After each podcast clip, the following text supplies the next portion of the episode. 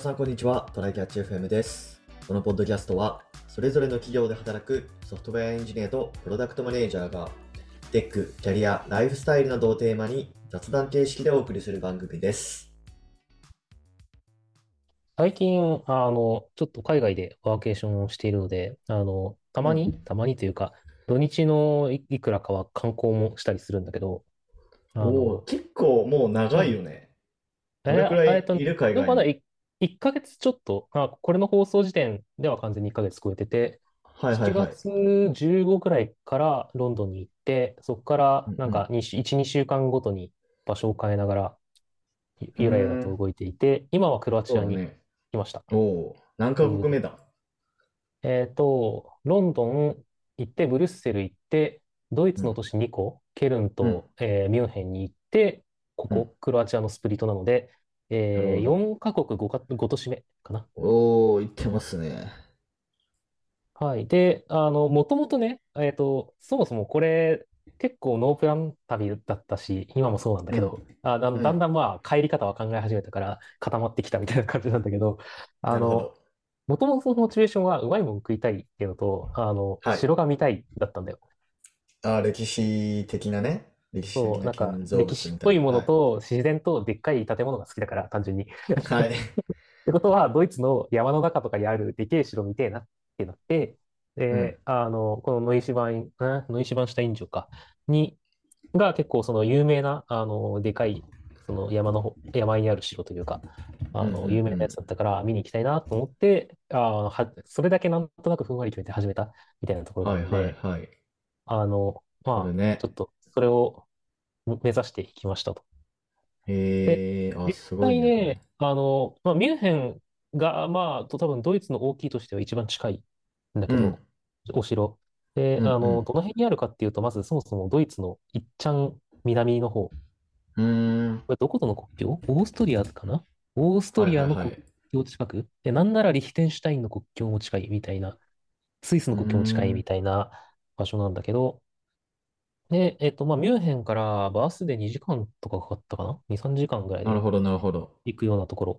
で、えっと、はいはいはいもう1日ツアーみたいな、10時間ツアーみたいなの組ん、あの、参加して、えっと、途中にあるちょっとなんか有名な街、あの、なんかうん年に1回、こういうキリスト教に関する、えっと、劇みたいなのをや、うんうんやることで有名な村みたいなのがあったりとか、そこで結構景色が、えあの、見た目綺麗なところとかがあったりして、そういうところに行ったり、はいはいちっちゃいお城みたいなのを見たりっていうのをしながら、えっと、このノイシュバンシュタイン城に行くっていうツアーがあって、それで行ってきましたと。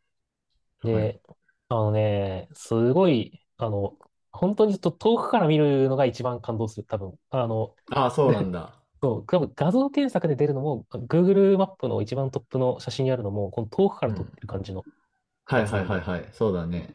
うんなんかあの、ディズニーのあの、そうだね。ディズニーのまさにそんな感じだなっていう印象だけど。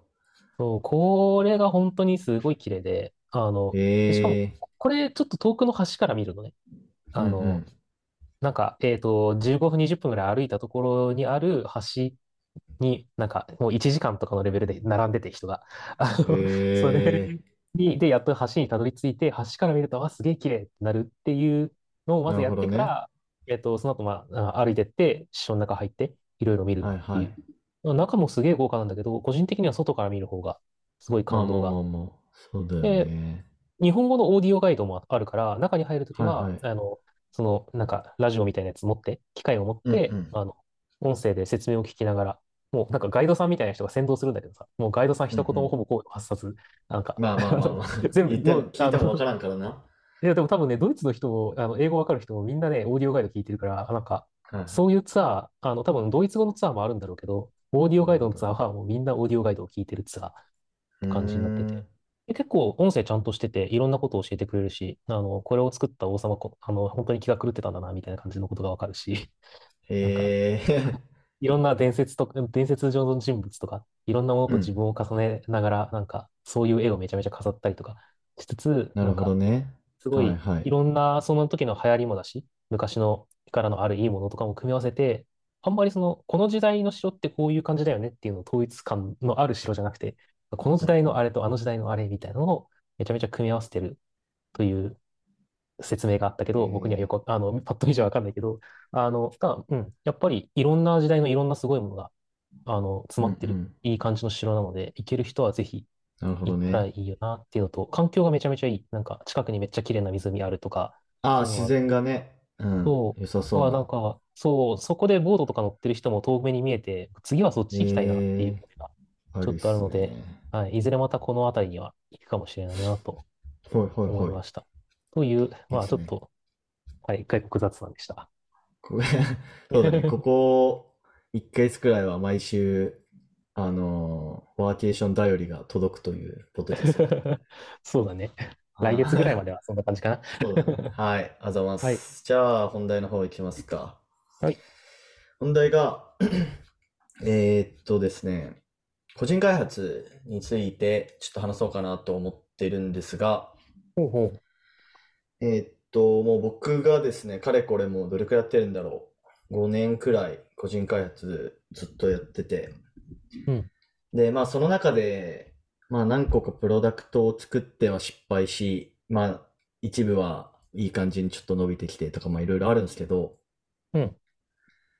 まあなんかアイディアめっちゃ出してきてるんですよね、今まで。はい。で、まあそのうちの、まあ大体90%くらいお蔵入りになるんですけど、そうだようん、ね。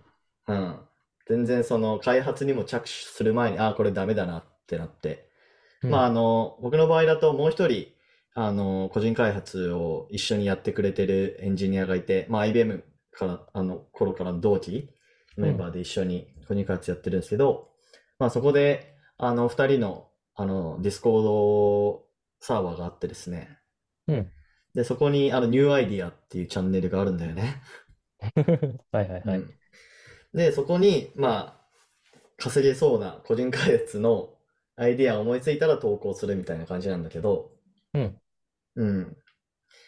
で、まあ、それでなんか二人とも、あ、これいけるねってなったら、まあ、その、開発着手してみたりするみたいな感じで5年間やってきてて、はい。あ、でもそれでまあ今まで結構アイディアとか出してきた中で、うん。まあなんかその、こういうアイディア、こういう方向性で考えると結構いいアイディア思いつくかもな、みたいなのがまあなんとなく見えてきたんで、ちょっと今日はそれをね、なんか紹介してみようかなと思ってます。お、いいじゃないですか。はい。まあ何個かあるんだけど、うん。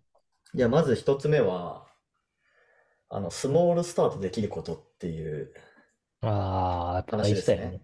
うん。うーん、なかなまあ、か出せないって結構モチベそうそうそやつだよそう。ね。個人開発なんで結局、まあなんか起業してやるとかだったらまだいいかもしれないんだけど、資金調達とかしてね。うんうやっぱ個人開発だと本当にもう自己資金で始めないといけないから、ん。うん。で、それも借りられてるじゃないですか。そうだよね。しかもね、うん。ヒューマンリソースとかなんかいろいろ調べたりとか、あの、人に頼んだりとかするのも、ね、二人でやそうるっていうそうそうのは限界があるそしな。う。そう。だからなんか例えば、なんだろううん。な。なんか、その、その話でお蔵入りになったやつとかのアイデアで言うと、例えばなんかこう、人の、うん。あ、違う、えっと、なんかスマホに電話かかってくるじゃないですか。うん。うん。なんか、カ、カードの支払いが滞ってますとか、まあなんかそういう類の電話あったりするじゃないですか。はいはいはい。うん。で、そういうのを、えーっと、代わりに受けて、うん。なんかその、まあなんだろうな、留守番で、留守番電話じゃないけど、なんかその要件をまとめて、その本人に伝えるみたいなサービスってどうかなみたいなアイデアが出てきて。はいはいはい。うん。まあ普通に電話って出たくないじゃないですか、普通に。うん。うん。いや、そういうのあったら便利かなみたいな話が出たんだけど、でもそれって最初どうやってスタートするのみたいな話になって、俺ら、俺たちがオペレーターするのかみたいな話になって。そうだうん。ね。う確かに。ん。それ難しいよね、みたいな話になって、まあそのアイデアを蔵入りになったみたいなことがまあありましたね。そうだね。なんかそれが AI とかでできるようになるかもしれないけど、AI ができるようになったらうん。企業がやり始めるんだよな、それ。そうそうそうそう。で、うん。あの、まあ今言ってくれたことが、がちょっと2番目のところにもちょっと関連したりはするんだけど、うんうん。まあの、後々大手が参入しないような市場でかどうかっていう話ですね。ああ、そうだね。うん。でもどう、どういうのがそういうやつなんだっていうのはよくあんまりイメージができないんだよ。うーん、まあどういうのがそういうのかっていうよりかは、その、なんかやっぱりニッチな領域で攻めないと、そういうリスクが高まってくるっていう考え方をしてるかな。うんなるほど。うん。まあ例えばなんか、なんだろうな。まあこれは本当あくまで例、あの過去に出たアイデアとかじゃないんだけど、例えばこう、錦鯉の専門メディアを作りますみたいな、うんうん。まあアイデアがあるとするじゃないですか。うん。うん。それって大手が参入してくるリスクほぼないんですよ、多分。なるほどね。うん。絶対その採算取れないから。まあでね、なんかそ市の、場が小さすぎるから。うん。業界大手っていう、なんかすごい限られた大手が来るかもしれないけど、Google とかうんテックジャイアントは来ないよねっていう感じまあなんです。そうだね。ううんん。それなら戦えるんだ。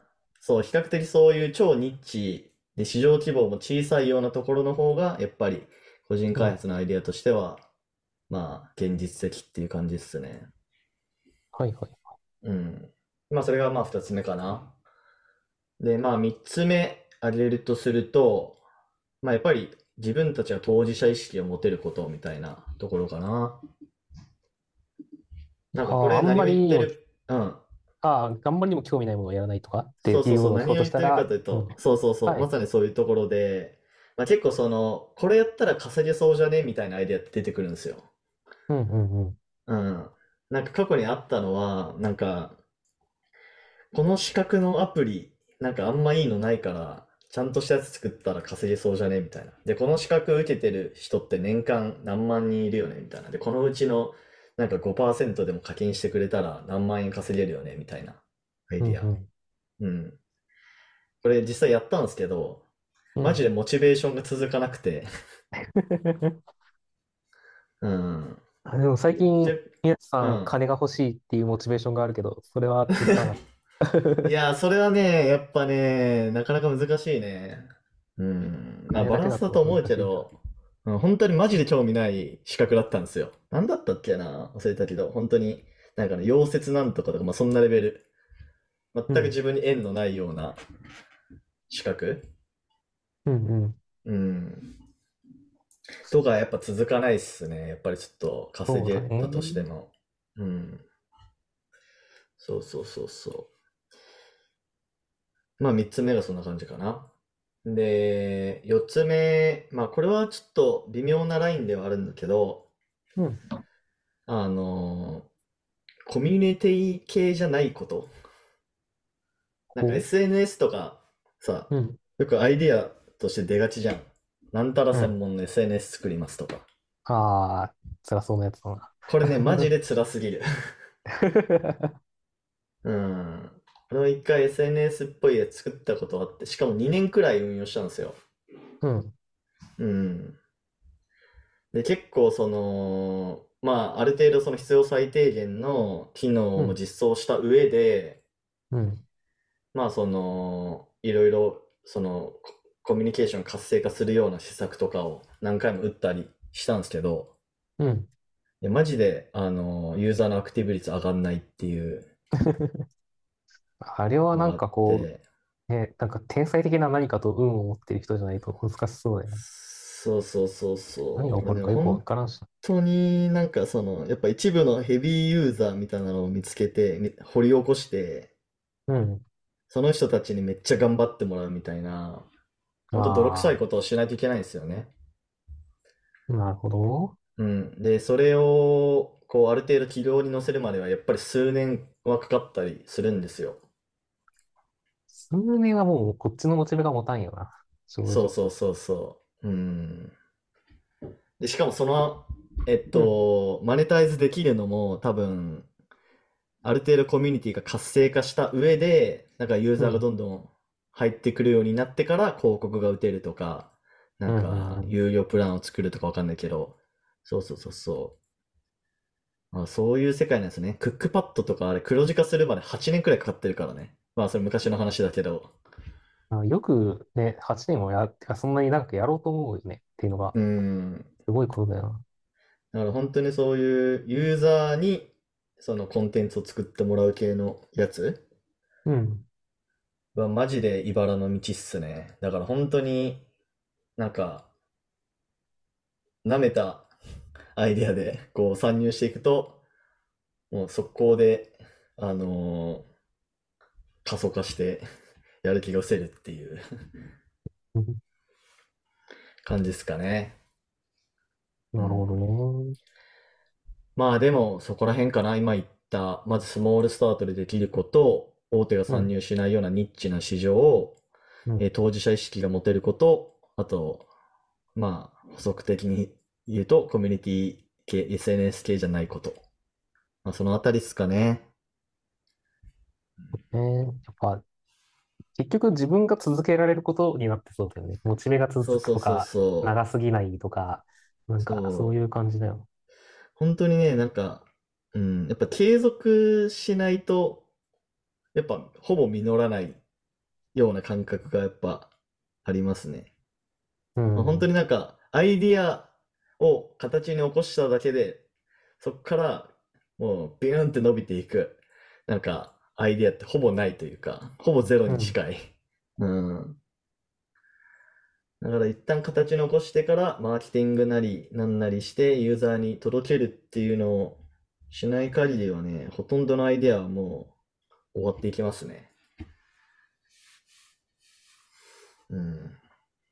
まあそんな感じですかね。まあなのでちょっとこれからなんか個人開発やってお小遣い稼ぎたいなみたいなことをちょっと考えてる方、あ、まあちょっとこういうところ考えながらアイデアを出してみるといいんじゃないのかなと思います。はい。はい。じゃあそろそろ今日は終わりましょうか。はい。はい。えー、では、こんな感じで週2回のペースで配信しているので、もし面白いと思っていただいたら、Twitter のフォロー、ポッドキャストのレビューなどぜひお願いします。えーでは今回も聞いていただきありがとうございました。ありがとうございました。And now, a short commercial break. 現在エンジニアの採用にお困りではないですか？候補者とのマッチ率を高めたい、辞退率を下げたいという課題がある場合、ポッドキャストの活用がおすすめです。音声だからこそ伝えられる深い情報で候補者の興味関心を高めることができます。株式会社ピトパでは企業の採用広報に役立つポッドキャスト作りをサポートしています。気になる方はカタカナでピトパと検索し、X またはホームページのお問い合わせよりご連絡ください。